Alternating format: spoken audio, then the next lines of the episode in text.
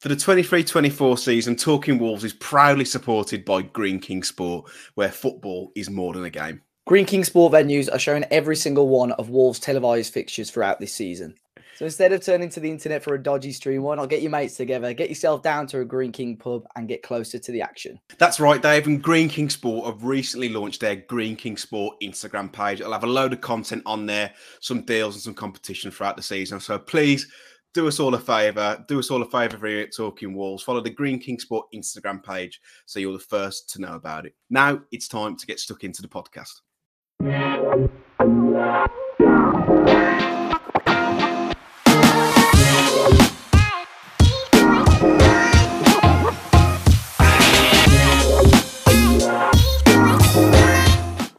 Hello and welcome back to the Talking Wolves podcast. I am your host Matt Cooper, and today we are it's it's the two OGs. It's it's just me and Dave. We, we I mean, Dave, you, have been a constant throughout the last two or three weeks, but we can't get the staff, can we? I know, mate. Yeah, everyone's everyone's busy. They've realised you're back, mate. They uh, don't want to take a dip, but yeah, just the um the gruesome twosome back at it. Yeah, exactly, mate. Have you? Uh, I've I've enjoyed listening to the, the podcast over the last couple of weeks or so. Good to see Harry Mantle back on here for the first time in ages. I, forgot, I didn't know if he was still alive or not. I haven't seen him, I haven't seen him in ages. Um, but yeah, I enjoyed it. I've been away in, in Mexico for a couple of weeks, which was um, it, it, was it was nice to get away. Never never been before. I know I know Finn and George mm. have been before, but yeah, it was um, such a beautiful um, beautiful place. But had a couple of hairy moments, mate. Like we, because he's, he's quite notorious, isn't it, for like being governed by the, the cartel and whatnot, yeah. and being like a little bit rough around the edges. And we uh, we landed about seven o'clock in the evening out there, so it was quite dark. And as we come out the airport, there was like um, we would come out the airport onto like because everyone's ever been like Riviera Maya. It's literally like a straight road down the coastline to all the hotels. And two minutes down that big kind of dual carriageway, we saw a dead bloke at the side of the road. Oh my! And we were like, "Oh my god!" Like perhaps like the, the rumors and stuff are true. Like we're in, we've come to like a war zone, and uh, there was I, I, we're not sure what had happened, but like in, if that was in the UK, like the roads would have been closed off, but there's literally just like an ambulance there, like putting him in the back. Um, and the taxi said to the taxi driver, like, you're not gonna uh, the road's not being closed off. He's like, nah, we're used to it. Just sweep him oh, up and, and, crack on. We were like, oh my god. Um, but apart from that, mate, I, I had I had I had I had the stomach bug from hell as well. But I think that's like notorious in um in, in Mexico. But yeah, apart from that, mate, I had a really good time. So the sun was like it was so hot, the humidity as well. But yeah, I um I've really enjoyed it. Have you what have you been up to, mate, in your spare time? Anything? Just chilling, just, just cracking on. Yeah, playing a bit of football, not, ain't you as well? Yeah, just getting the football, trying to get out of the house. Really, just starting my running again today. Um, there is there is it should be close to being confirmed very, very soon. A very special event that Talking Wolves getting to get involved in. So my running will definitely help with that as well. Um, but yeah, going back to the uh, to Mexico, a couple of my lads uh, have gone to Cancun a couple of times for like a lads' holiday, and mm. on two occasions they've had to bribe the police um, just for having a slash on the side of the road, like, and then they realise you're British and they think, yeah, we're going to rip these off. Pretty so they start it? from about a three hundred pound bribe, and you can get them down to about 50 quid. to be fair, though, it's like, I don't know, least you know you can kind of get out of it if you end up in a situation, but it's still not ideal, is it? Yeah. Um, uh, we we went off the resort once to Playa del Carmen and stood we stood out like a sore thumb, and that's quite a built up area anyway. So we decided to come back, but yeah. we um we did a couple of excursions. Me and the missus, we like swam with turtles and stingrays. It was unreal. Like, it was like so cute, them little turtles coming up to the surface for, some, for some air. It's class. But um, yeah, it's a uh, it's it's a beautiful part of the world, but it's a couple of times where I felt a little bit on edge. Probably no different to a Mexican coming to Birmingham, though, mate. yeah, exactly. Right. Yeah. yeah. it's just out your comfort zone a little bit at times. So that's what it is yeah. Thankfully, the missus speaks fluent Spanish, so I didn't have to. Normally, I'm a bit of a control freak where I'm like, I have to organise everything, or I have to go to the bar and get a drink and sort everything out. But because she speaks the lingo, I, like sat Gosh. back and relaxed for like two weeks. It was great. Well, I can even be all inclusive, and I was like, "Yeah, I'll, I'll get these. You can get these ones in love." it's not the same when we are back home. No, uh, no Finn and Jord today. Um, I think Finn's at a family meal. Jord is uh, he's actually playing golf he's a keen golfer, our Jordan. He loves it. I mean, I'm having mm. golf lessons. I'm terrible. I've never never played around, but uh, Jordan inspired me. Have you ever played? No, I'm, I'm actually going to the driving range. Got it booked to my, my mates early early part of um, October, so a couple of weeks away. Apparently, there's one. I don't know which one it is, Shropshire Golf Course or something like that, and they have all the games. You know, like in America, you can do like a driving range, but they have games and stuff. Yeah. Apparently, this one does. And it it's 19 quid. I said, what, 19 quid each? He was like, nah, for all of us for two hours. I was like, oh, or an hour That's or something. right. I was like, sound, sounds good. So, yeah, I've, I've never gotten, I've, I don't know, I don't think I'm patient enough for it, to be fair. I don't think I could warrant paying the money for it either. It's an expensive. Like. I've only. I've had. I've been having lessons for like four or five months. I'm not even out on the green yet because I couldn't even swing in a club before. no, you? not Can you swing a club? I, I don't know, mate. I can swing a few things, but I don't know. I don't know about a club. to be fair. Let's swing a few things. Keys in a bowl. yeah. Um, but yeah, we're a little bit a little bit depleted this week, but it's going to be like the transfer podcast, mate, where it's uh, it's it, it's just me and you. But uh, we'll we're going to be looking at the Wolves versus Liverpool game. We're going to be recapping that. We're going to be looking forward to the relegation six pointer that is Luton versus Wolves. I say that a little bit tongue in cheek, um, and then we'll of course come on to your questions. But Dave, looking at the the Liverpool game, the, the lineup that come out, you I always find like the general rule of thumb is if you're happy with the lineup, the performance is going to be shit. Like when you know when not, everyone says like, "Oh, we need to play so and so there," and like he does it, and everyone's like, "Oh, this is amazing," and there's a reason why the manager hasn't done it. But I looked at that lineup and I thought, yeah, that's a that's a solid team. Yeah, and- I think it showed it, you know, in the early parts of the game as well. I, I personally, I thought he was going to stick to sort of the players that he knew of to to a degree, but I was actually quite surprised he Bellegarde to start. Uh, but I suppose Gary O'Neill had like two weeks with him in a much smaller, you know, group of players, so we got a closer look at, at players like that. And uh, you know, I think he certainly showed his quality as well. But yeah, I, I mean, that was the team close to the team I probably would have would have picked. I think I would have possibly had have had a dedicated number nine striker um, from the start of the game, whether that be Fabio or Sasha. But I think the team that started the game for at least forty five minutes anyway did a did a really good job. Yeah, I think Gary Neal, Gary Gary Neal, Gary O'Neill's coming for a lot of stick in terms of selection substitutions, especially in this game. I think we we'll come on to this, but I think Dave and I are, um, as you can imagine, happy clapping, but kind of understand the rationale behind some of the selections. But mate, it was a it, it was a fantastic start, and it's just it's so frustrating that we didn't capitalize on on on those on those chances because there was like two or three clear cut chances, including the goal, which you you have to be you have to be putting in, especially against a team like Liverpool, because they will. I mean, that bench they had was unbelievable, and you can see the changes in the second half changed it, but it's just you can't. Eh, you know, you're going to get punished. Yeah, I mean that's sort of been the story of our season, hasn't it? And I know we are creating a lot more chances and a lot more clear cut chances, which is great. Uh, but Manchester United, we should have got something out of if we put our chances away. I think the Brighton game could have been completely different if we had taken chances before half time. And arguably, you know, obviously we won the Everton game, but arguably the Palace game was the same. Um, you know, the balance of all of our games so far, we could have easily got something out of those matches. The Brighton one maybe is a stretch too far, but you know, at 1 0, we were certainly in that game.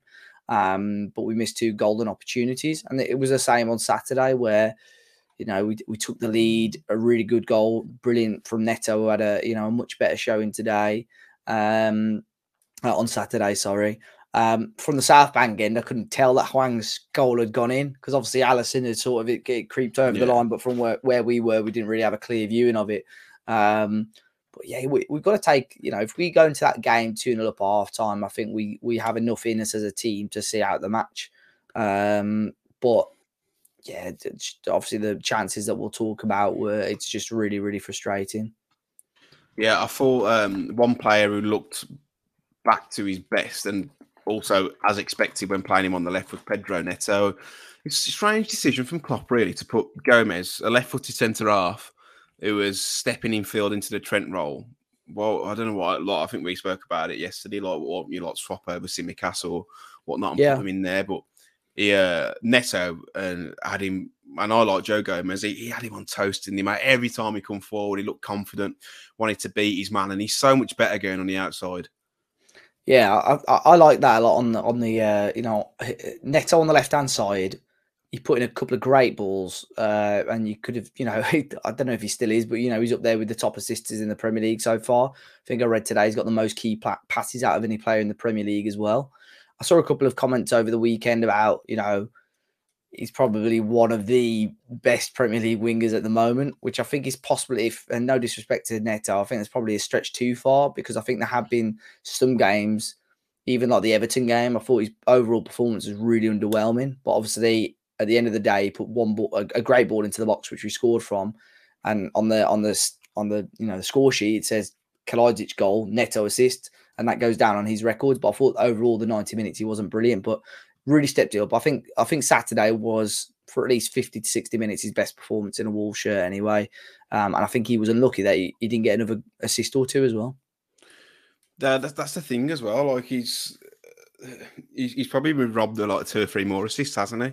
Hmm. Um, mm. He look he definitely looks back to his his former self.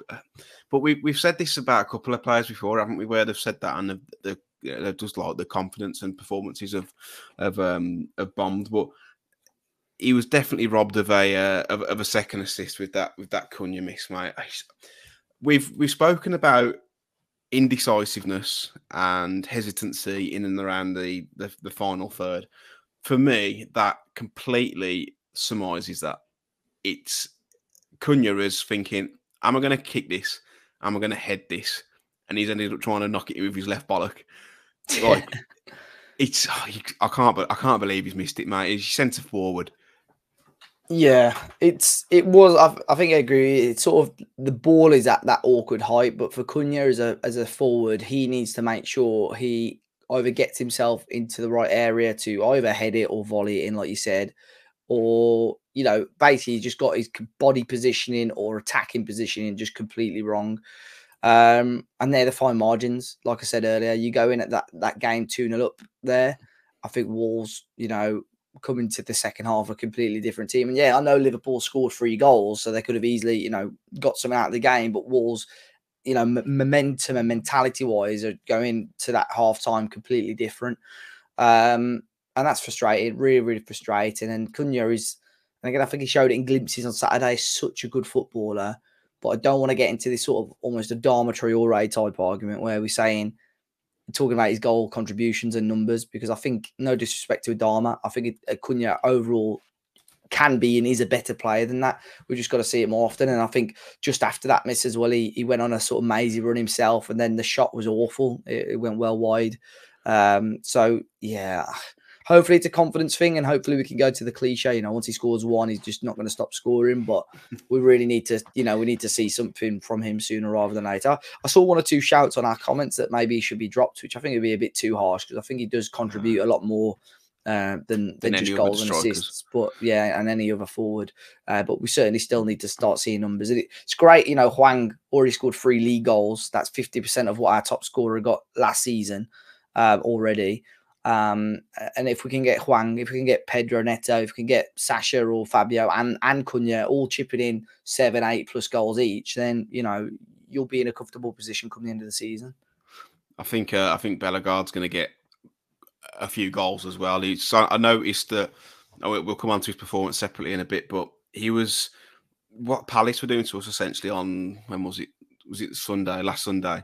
They have like that that that third man running to the box and Bellegarde was doing that every single time, and I nearly got on the end of a head, didn't he? But couldn't couldn't. It's funny you mentioned about Adama, and and I think he had the same issue as as Cunha that his his ability, his, his ball striking ability is what really poor. Like that shot when he took it through past like two or three players, like I don't know whether it's composure or conviction, but his his ball striking seems like poor. And I know you probably people are probably thinking, what do you mean? He's ball striking. Ah, he's a footballer. Course, I sort of get what you mean. But like some some players like like Neves or Neto, like really clean strike of a ball, like pinpoint accuracy, or I don't know who else. Who else have we had who've got like like a Barry Douglas, for example, yeah. like, can really strike. But he just I don't know. It just seems like out of control whenever he's it, it comes to finishing. I don't know his composure or his ability. I mean, he scored that goal against Leicester where he, he, he smacked it in, but I do, do get, I do get you. It almost like he's, yeah. he almost hunches over the ball sometimes Yeah. when he like hits it. I do. It I can understand natural, does he? When he's like it's like Adama when he used to like cut him with his left and he'd be like hitting it with a chipping wedge. He just like Yeah, no. just like swings his leg like straight Yeah. and like Mate, yeah, I, I think I think it it'll come though. I think you know, like the hardest thing sometimes in those position uh, in that situation is actually getting in the right positions. So he's done pretty much ninety percent of the what he needs to do. The other ten percent is just putting any part of his body behind that ball to stick it into the back of the net. And I think if he if he cle hits it cleanly, it's going past Alisson. Alisson won't save it. So this is what I'm talking about with the fine margins, and that's why I think you know. It, I'm not going to say it's unfair on Gary O'Neill, of course, because you know he could have dealt with things a lot better throughout the, the, the rest of the game. But you know, for him, his players need to start, you know, doing the business uh, when when it matters most. I think that was apparent in his post-match press conference. Like, didn't single out anybody, but you can see he's frustrated with the players. But like, like, like you said, he, he's not immune from criticism, and you know, it's a results business. But you can't, you can't like legislate for like that Cunha miss and whatnot. Like, it's just, you, you know, the, the chips are down a little bit on him. I do feel, I do feel for him a little bit. But um, let's talk about a debut performance from Jean Richter, Ricner Bellegarde, mate it looks, and again, let's not get we're drinking from the Kool Aid just yet, but it seems to be a wonderful bit of recruitment from the club. So you know, we we like to put the boot in on the club when I haven't done something well. So I think it's important that when they do do something well, that we do celebrate it. But I I think in terms of a debut performance, that's that's as good as I've seen considering the opposition and how. It, I think the biggest compliment you could pay him, Dave, is that he slotted into that team like he'd been playing there for three years. Tactically, very intelligent, right place, right time, and showed like real confidence and um real like attacking impetus to get his head down and have a go. Yeah, I like the role that he picked up as well. To be fair, and I think with him, he could play as a holding midfielder. He could play out wide. I think with his ability, he anywhere play by there- looking at there, him, yeah. I, I expected, you know, if say Hwang, I, I know he might have picked up a knock on Saturday. So that's worse than feared.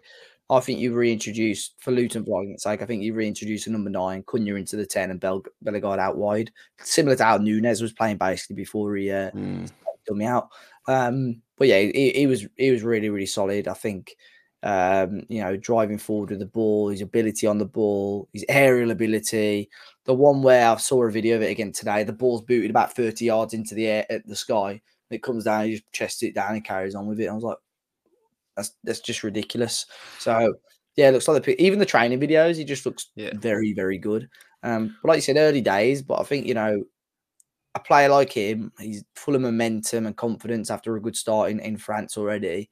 I think uh, you know he could he could win us some points this season.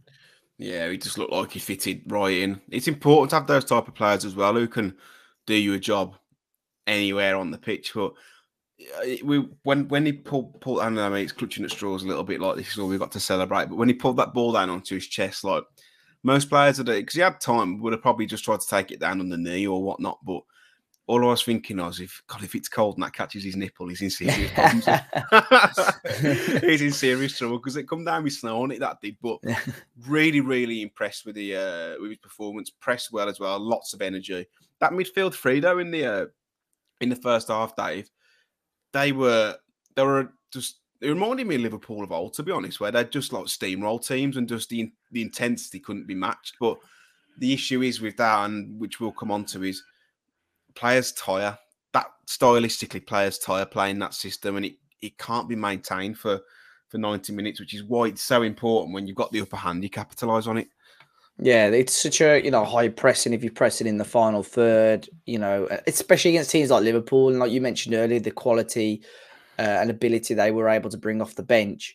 You know, it's going to get players like, oh, you're bringing off Alexis Mac Allister, bringing on Luis Diaz. You're like flipping heck, like you know, you're bringing off one world class player for another, really. Um, so it is difficult, and yeah, like you said, if you are playing at high tempo, high intensity, which we were throughout the first half, and it showed, and we got rewarded for it in the first half you've got to make sure that you put yourself in a position for when the fatigue levels do kick in, you're in a comfortable enough position that you can see out the game. And unfortunately for Wolves, that's that's what happens. So Gary O'Neill now needs to try and find that balance because it is a good and entertaining way at times of playing. and we will get results sometimes playing this way. Uh, but we've really got to look at the negatives as well and the consequences that can have, just not just from the one game, but in the future as well. Because if you're playing at that tempo, intensity, pressing all the time, come December, you're going to start to see more suspensions, more fitness issues, more injuries. So it's something that, that has got to be carefully managed. Yeah, I mean, uh, I've got some stats in front of me um, from the from, from the game uh, in terms of high turnover. So basically, winning the ball back within 40 meters of the radius of the op- opposition's goal. So it's about five yards inside the um, the the the D of the centre circle. So fairly high up the pitch.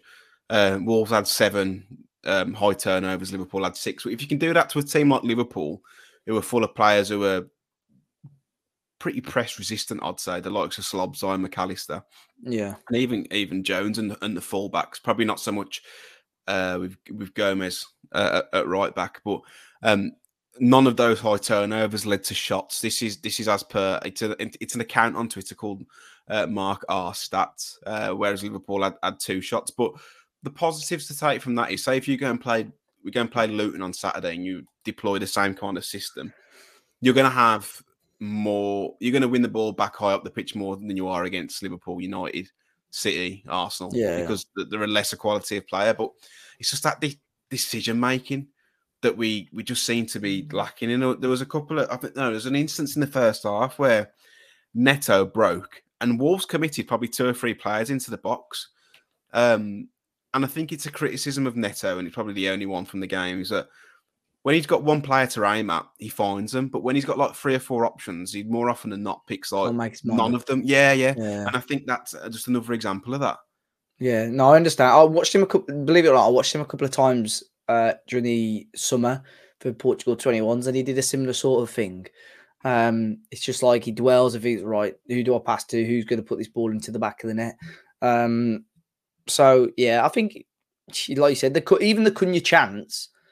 If if I saw, I thought no way in hell is he going to be able to pick out, out Cunha there because he was on his own in the box. If Yeah. if I remember rightly at the time, he did. So yeah, and it was a great ball, the technique and and everything about that cross was was really really good. Um, but yeah, the- I mean, the like I said, the positives are at the moment from the first half at least that we're getting the players into the right sort of areas. We've just got to get that ball into the back of the net. Second half, mate, um, completely changed, didn't it? We, you knew that Liverpool weren't going to come out the same team. Diaz came on, and I think he completely changed the game. He, he, he was a cut above anyone on that pitch, to be honest. As soon as he got the ball, played it in, he was gone, and they switched to like a.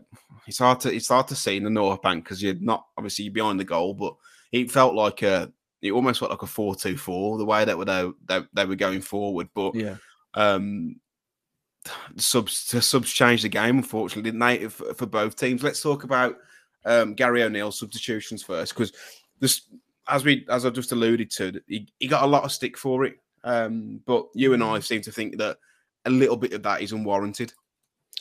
yeah. I think t- to be honest, I think the subs he made had to be made. I think I think I think the one, the one obviously which is going to cause the most confusion is the dock one. You know, Matt Doherty coming on on a right wing. Yeah, that was just, Um, but all the others for me made made sense. I think at the time the attacking players lacked any sort of energy to press, and that's why Fabio came on.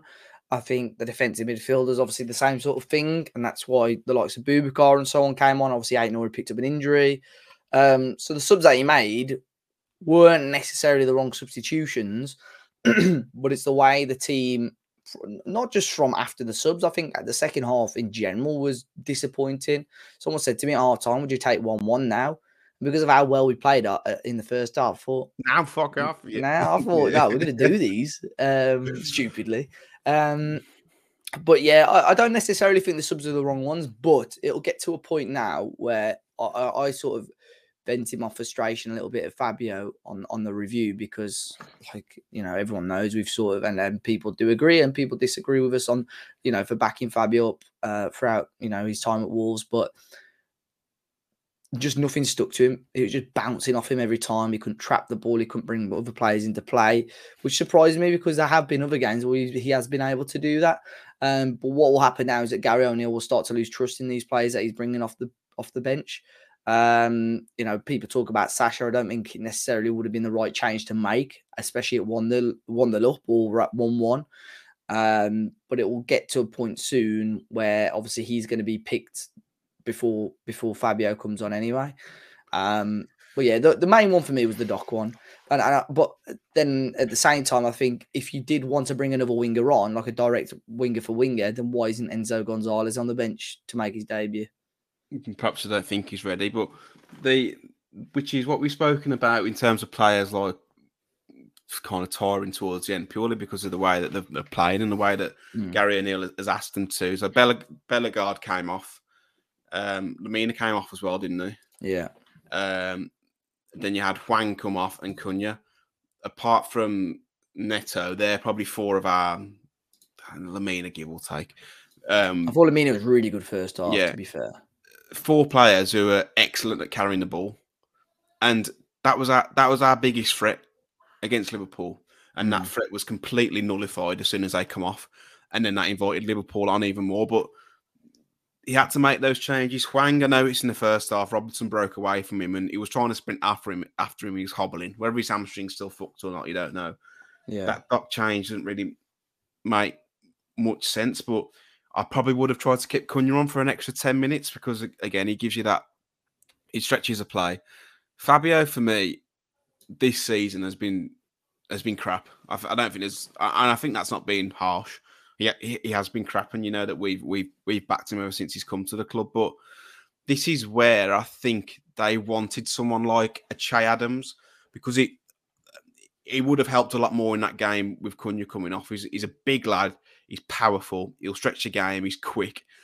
And then when you bring Silva on, who's not really any of all, any of that, he's not a slouch, but against them two at the back, he probably won't have a chance. It just it allowed yeah. them to push up, and it was just barrage after barrage after barrage, wouldn't it? And that's where we lost the game. But the changes, most of them were enforced. That's what we're saying. If, you, if you're playing that kind of system, you've got them in that, that kind of style. You've got to take your chances because there's going to come to a point where you're blown out your arse after 60 minutes.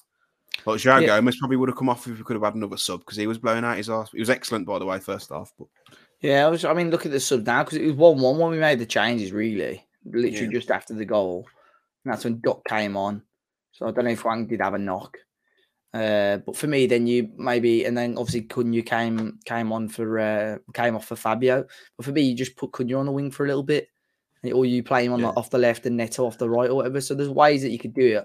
And no disrespect to Doc, but that just did not work. I don't understand the thinking behind that whatsoever, unless he was possibly going to a back five to see out a draw, which obviously would have been a risk. And then obviously Aït-Nouri came off, and that's when they scored the two goals, which again, no disrespect to Bueno, but I think Aït-Nouri did a really good job on that left hand side as well until he got injured. And that's where yeah. the goals sort of came from that side, although the second one should have been stopped way before. Every time the ball was played to Salah, he was obviously under instruction, but he was straight up straight up him when he got the mm. ball. And he didn't really have a he didn't really have a sniff at all until Aït-Nouri went off. But that's what two or three times now where he's managed to do a, a job on Salah. But that second goal, mate, it's just so frustrating. Like it's just they, defend, they defended fairly well for like 50, 55 minutes.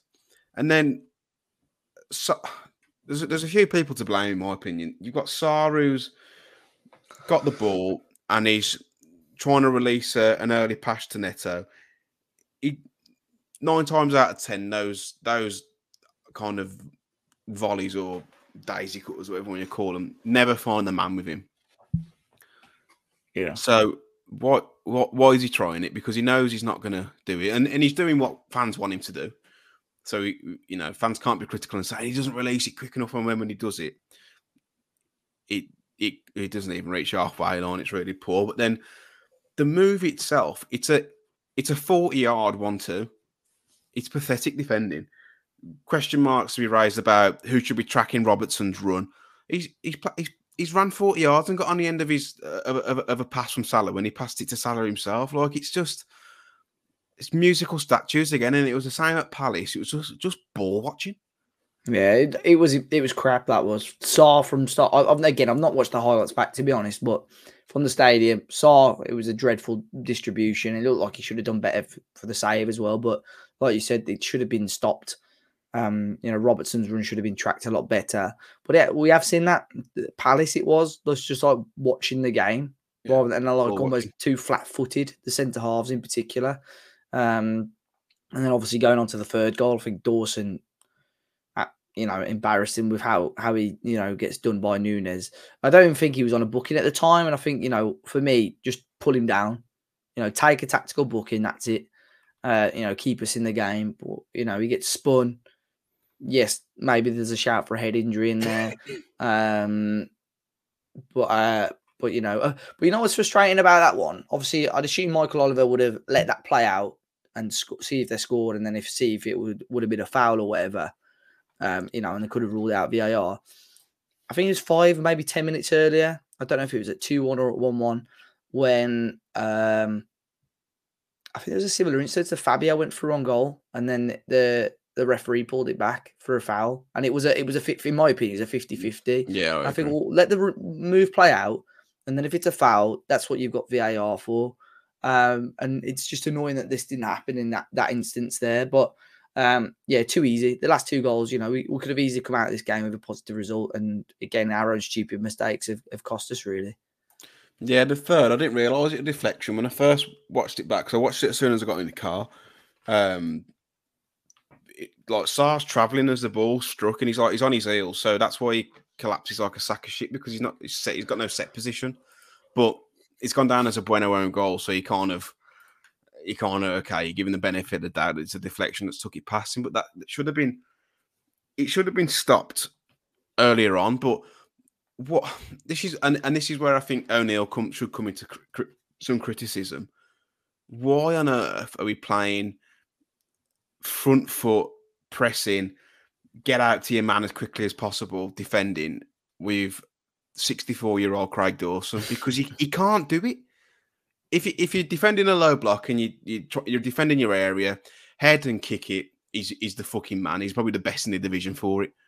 But when you're asking him to play that role, how many times this season I've seen him uh, in the North Bank running back to goal because someone spun him? He's just not cut out for that. I think you know Lopetegui got it sort of bang. Uh, Lopetegui obviously tried to play a little bit higher, but some at times, you know, he played him in the right role, and you know, Dawson was arguably, you know, he got some people's vote for player of the season, uh, even though he came in in January. Uh, you know, he got a lot of praise, but with his current role, it's just not cut out for him. And I think both of them go wondering a little bit, both Dawson and Kilman. Um, nothing came of it, but in the first half, Kilman went wonder, wondering up. Um, and he actually went into the box for a cross. And I thought, well, I looked at the pitch and it was just Dawson back on his own. I thought, I hope to God they don't counter here. And we got away with it, fortunately. But yeah, we, we've got to be, we have got to be cautious. And um, I know we had a small discussion about it last night, but like, you know, there's going to be calls for Santi Bueno to come in soon enough. But when's it going to be? Is it going to? Are we going to need to see the Ipswich game um, next Tuesday to sort of you know for bleed new players in, or could O'Neill make wholesale changes for Saturday? I don't know, but um, something needs to be done about that back line because it's not good enough at the minute. Yeah, we're, we're we're, creating too many chances, really. But Gary O'Neill said in his like his, his post match press conference that um, basically that the he was alluding to the centre halves going to do their own thing, which I've noticed when we're when we're defending, they're so like so far apart. I don't know if that's for design or not, but I think Dave we could see a change against Luton. I think we could see Toti coming for Dawson. That would be if we are going to change it. That would be my change anyway. Kilman's come under a lot of stick. Um, someone's someone's got to be the scapegoat, hasn't he? He's the captain, but do you think do you think some of it's unwarranted? We've had quite a few questions about it, to be fair, but everyone, everyone's or a lot of fans seem to think that the, this this role of the captain is like this, like the, you have to have an aura. It's like this massive important thing, but I, I don't think it's I don't think it's that important, Dave. You'll have leaders on the pitch just because he's wearing an armband. I don't. I don't think in term in, in a professional sphere it means that much. It wouldn't. He, you know, he's not like a Coady, for example. You look at him and think, "Bloody hell, that lad's a captain." But yeah, I, I don't. I don't think it's that important. It depends because I think that the the pros obviously with Coady was that, and you use the phrase quite a lot was an organizer as well. You could always Yeah. hear him very vocal, and I think that obviously helps. With Wolves at the moment, I think they've got more. You know, Dawson could do that. You've probably got some of the forward players like Lemina will do it. You know, it's not just about the one player who's the captain. You know, you've got to have many players, some of which have played at a very good level and an experienced at a top level. You know, a lot of these can be classed as your sort of organisers as well. So it's not all down to Kilman as such. Um, you know, I think obviously the the the main thing people look at is that he seems to be quite shy and quite quiet. Um, and I think sometimes that does actually represent, in you know, his play style. At times, he's scared. Sometimes, in my opinion, uh, of getting his body in there and, and those 50-50. So I don't think it, him being a captain is, is a negative. Um, but I think, yeah, unfortunately, he is that scapegoat a little bit. But I, you know, I think a lot of players, I think Dawson and Kilman will both know that they need to be performing better this season. Um, but you know, you look at the. I always remember that, and I've, I've, I think I probably mentioned it on the podcast before. We're very quick to blame the goalkeepers and the defenders for conceding goals, but why? You know, let's look at the forwards as well for not Yeah. putting that ball in the back of the net. Um, you know, Cunha obviously would have got some stick. Fabio obviously got some stick, but you know, we need to we need to focus it on you know the whole team really. Uh, you know, the whole team can contr contribute more to their jobs. If you think about like in terms of what the kind of like features you'd want from a captain, ideally, for me, they have to speak the language as a Which he I does, speak yeah, obviously. Yeah. yeah, Has to play most games, yeah. which he does. It can't be the goalkeeper, really. I don't think a goalkeeper should be captain, even as a, perfor- a former goalkeeper. You can't you, you can't control the game from from where you are. You can see most of it, but it's hard to get your message across. Um, so out of those three, who uh, who who who's a who's a candidate? Dawson probably would have been my pick, but I think They're not what- going to. Dawson's probably not going to be the starting centre half in two or three weeks' time, and they probably knew that. yeah, I, yeah, I, I'm I'm with you. To be fair, I think I think it's the vocal thing. A lot of people Yeah. will will say more Yeah. than anything. Yeah, I, I agree. It's something that he needs to improve on, but well, I think we've spoken about this before. Oh, don't you can't coach that into someone. It's their makeup. You can't make someone like aggressive and outgoing and extrovert overnight. Can't it's just you either you've No. either got it or you haven't. But people saying that he shouldn't be captain and I should strip him of the captaincy, I think that would be so counterproductive. In the same breath that being a captain and having the armband isn't a massive thing. I think stripping someone of the captaincy is Yeah, because it just rubs people up the wrong way. And usually, stripping someone of the captaincy means one thing: the player's gone very soon, or the manager's gone very soon. yeah. And I don't, I don't think either of them are going to happen. So, what's your thoughts on that? No, no, I, I agree. I, I I don't think you change. You don't change the captain. Well, you just both of them, like I said, they just need a bit of a kick up the backside. I don't think that's Kilman being captain is the reason why we lost on Saturday, or Kilman being the captain is why we lost against Palace or United.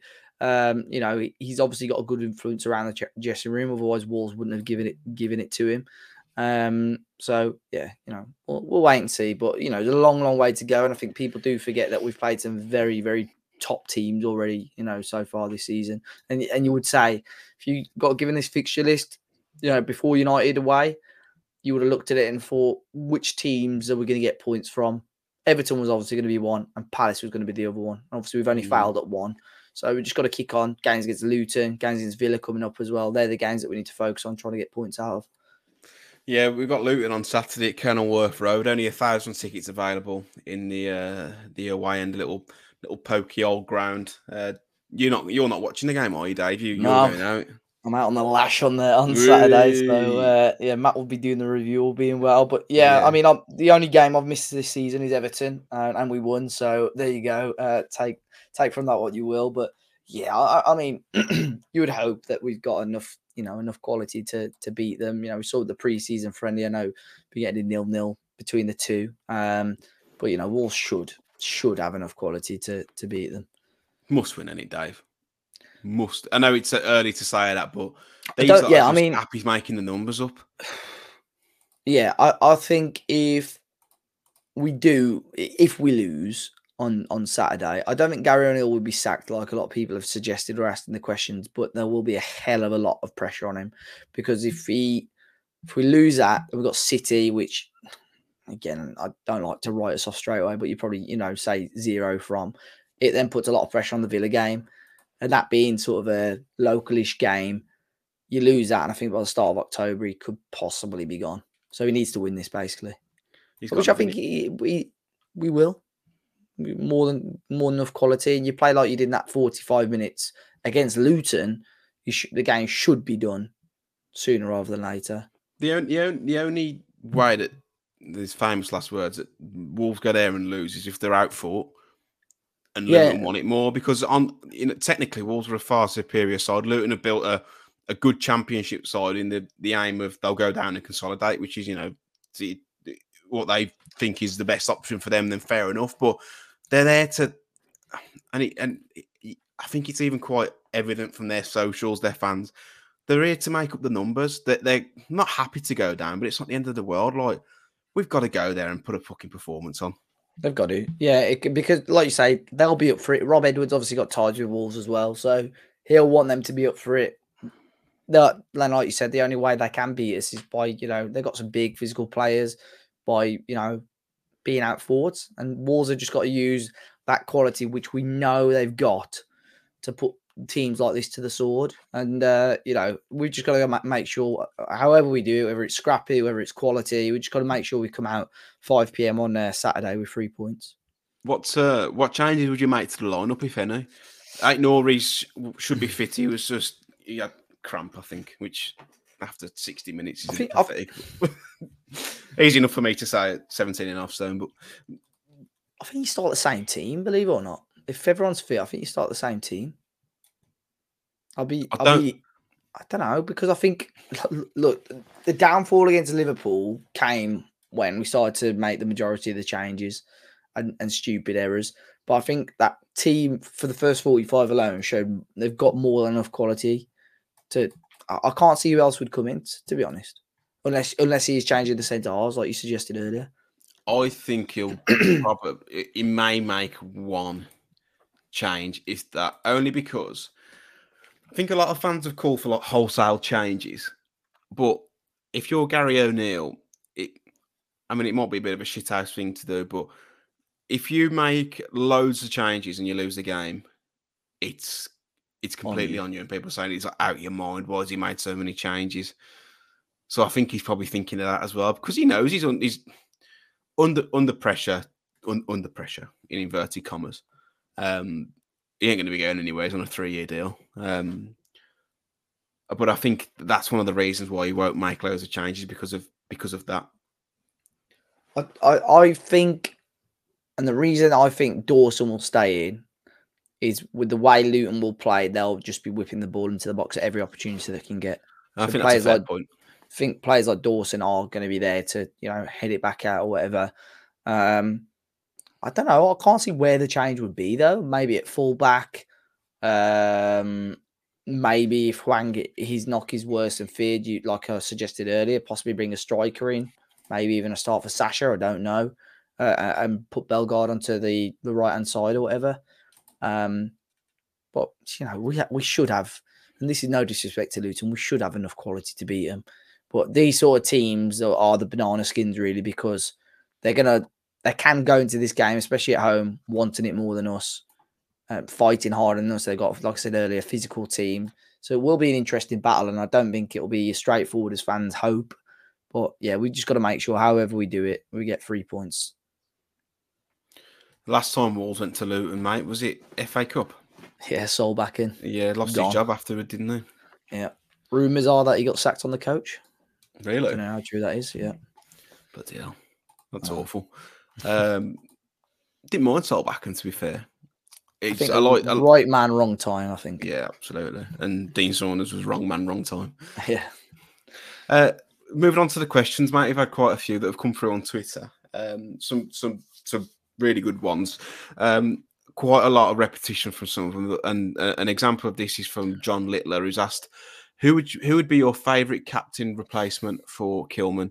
I rate Kilman as a player, but personally think he's better off being let to play his own game without the added pressure of leading the team. I, again, I think that's a fair point as well. You don't know how that that pressure is weighing him down, but if you could pick um, someone else there, who do you think it would be? I think the only other two candidates off top of my head would be Dawson and then possibly even Lemina. I'd, mm. I'd hmm. probably say Dawson would be the most straightforward one for me if if he were to be playing the games.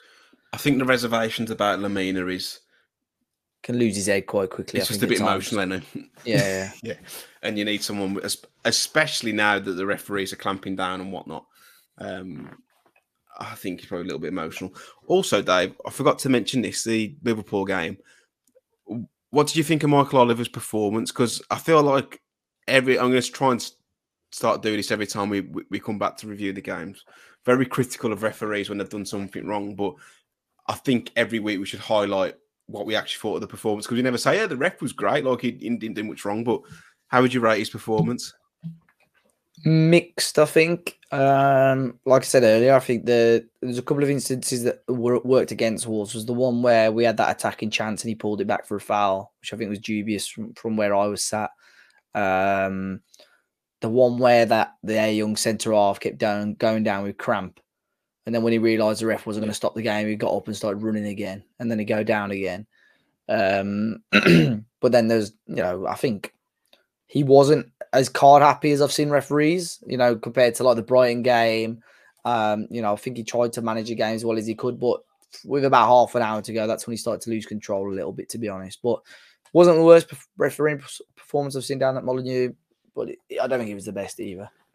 No, I think there's a couple of times where he could have let things go, pulled it yeah. back for soft fouls. But um, Amar's music show has asked when Lopetegui got us ready for the start of the season, our team seemed incredibly fit. The intensity over 90 minutes against United was evident.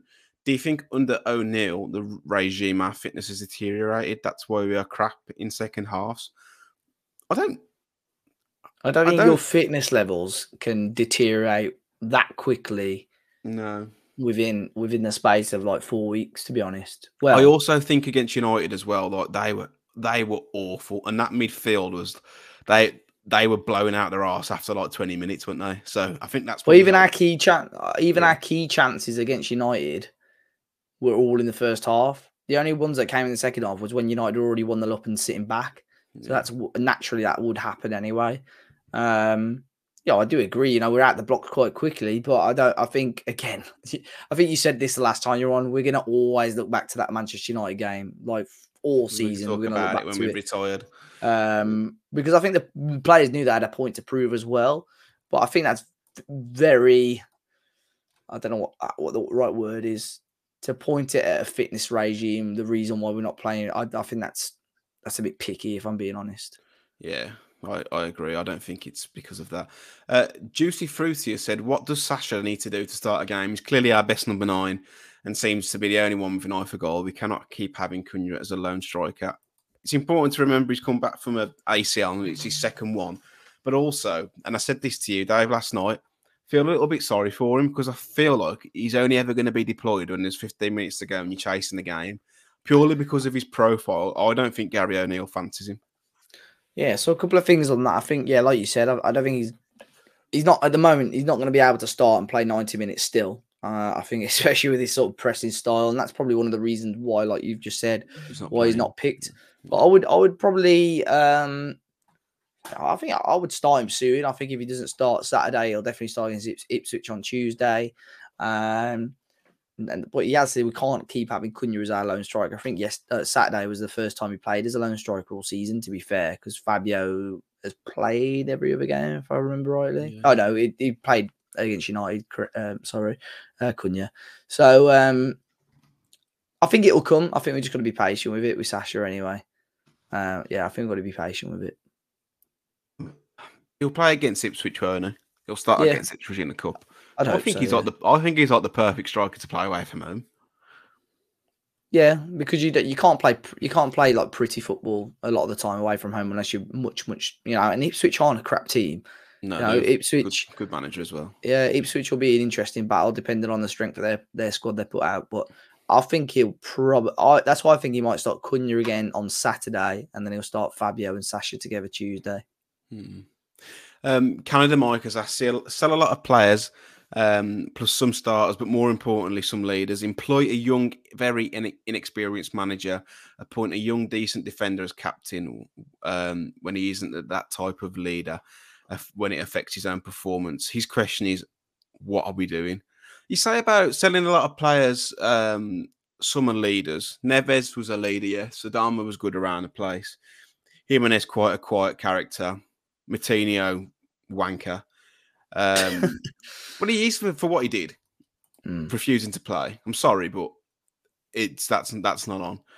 And if you listen to what, if you listen to Liam Keen podcast Express and Star, Moutinho is in the Moutinho business and he doesn't he doesn't really care about anyone else. Um, as long as he's all right, and that that's fine apparently. Um, but I don't think there's anyone else there who's. I think this, the, yeah, this season's overhaul. Yeah. This season's overhaul wasn't as didn't have a, such a negative impact on this squad than the season before. Rudi Saiss and Coady, yeah, yeah, all in one. If you yeah. asked that question this time last year, and I've been like, yeah, fair enough. But no, I think I think a lot of the players, other than Neves and possibly even Collins, you could say a lot of the players that did move on needed to be mm. moved on, move on anyway.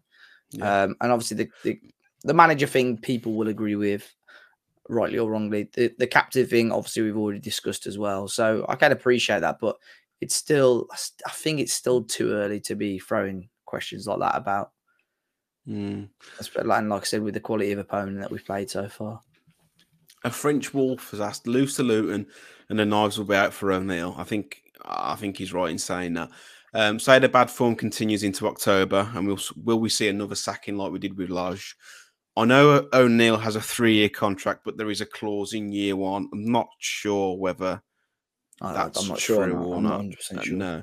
Um, who who would lead the lead the search?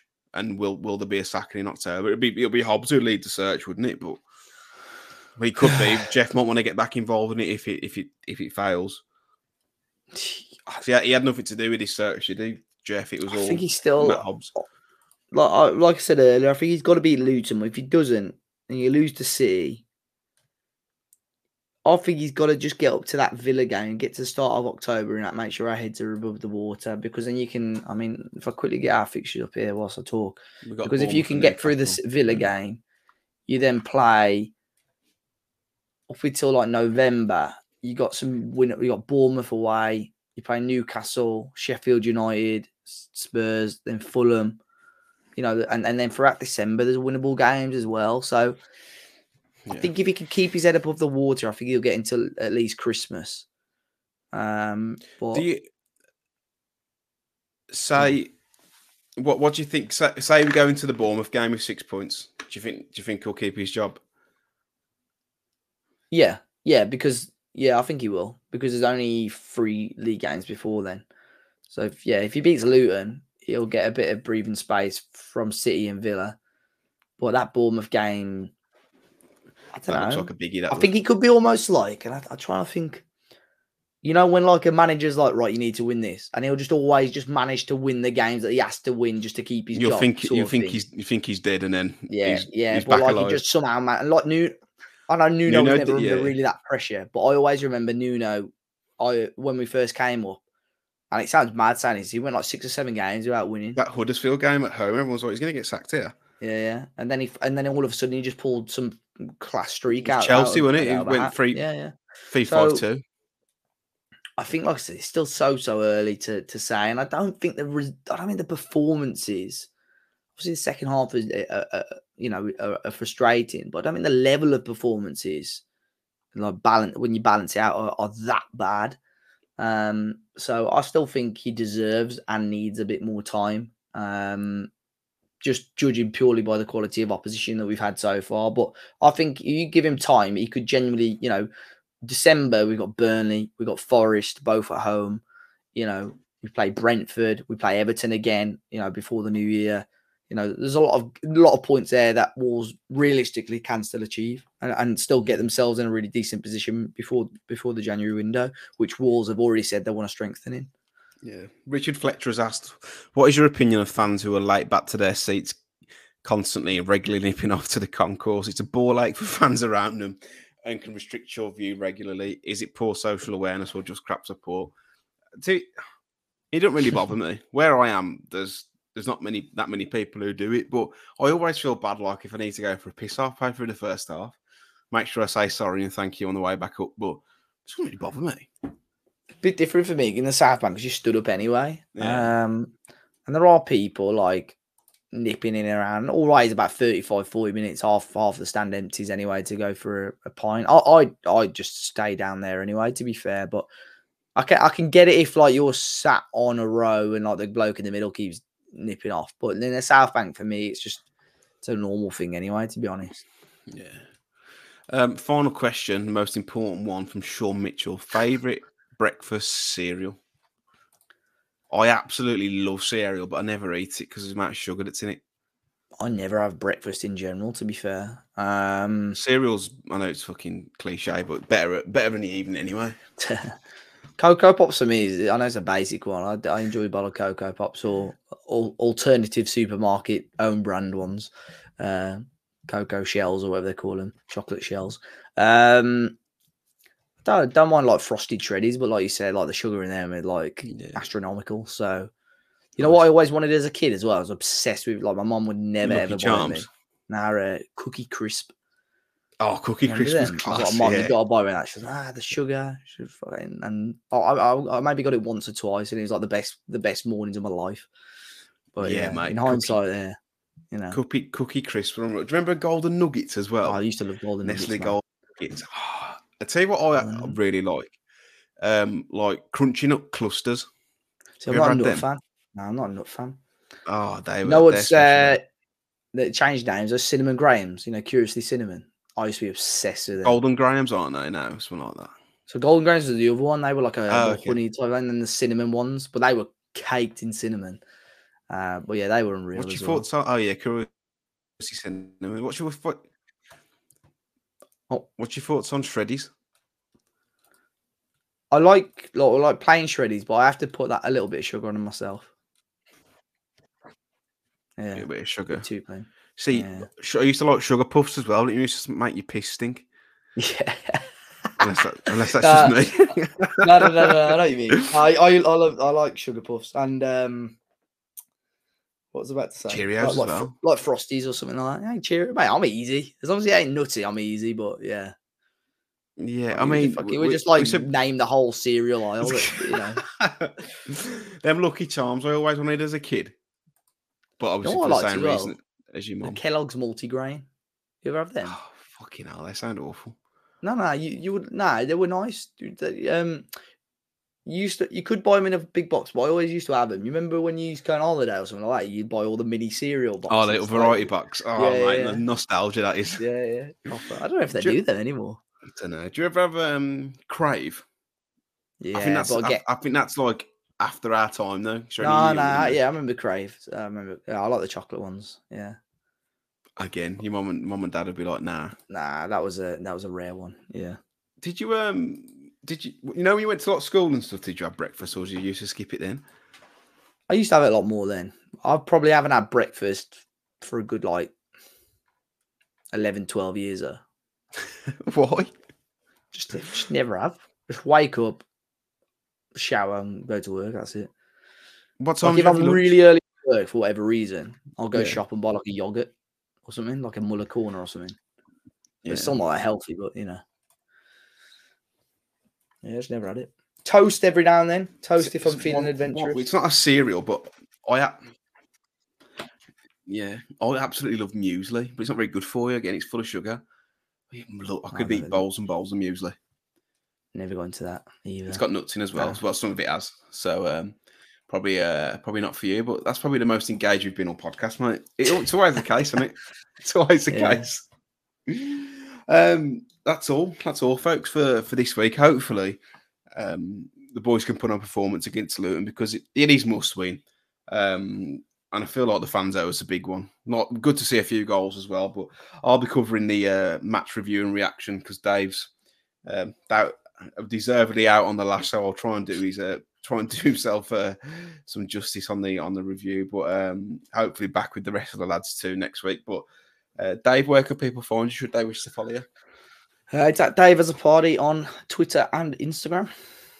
I am Matt Cooper Bites uh, and M Cooper Writes. We are Talking Wolves across all social media platforms. If you have enjoyed the podcast, uh, if you're listening on Apple or Spotify, please do drop us a five star review. It really does help us. If you're watching on YouTube and you're not subscribed, please drop us a subscription and a like on the video.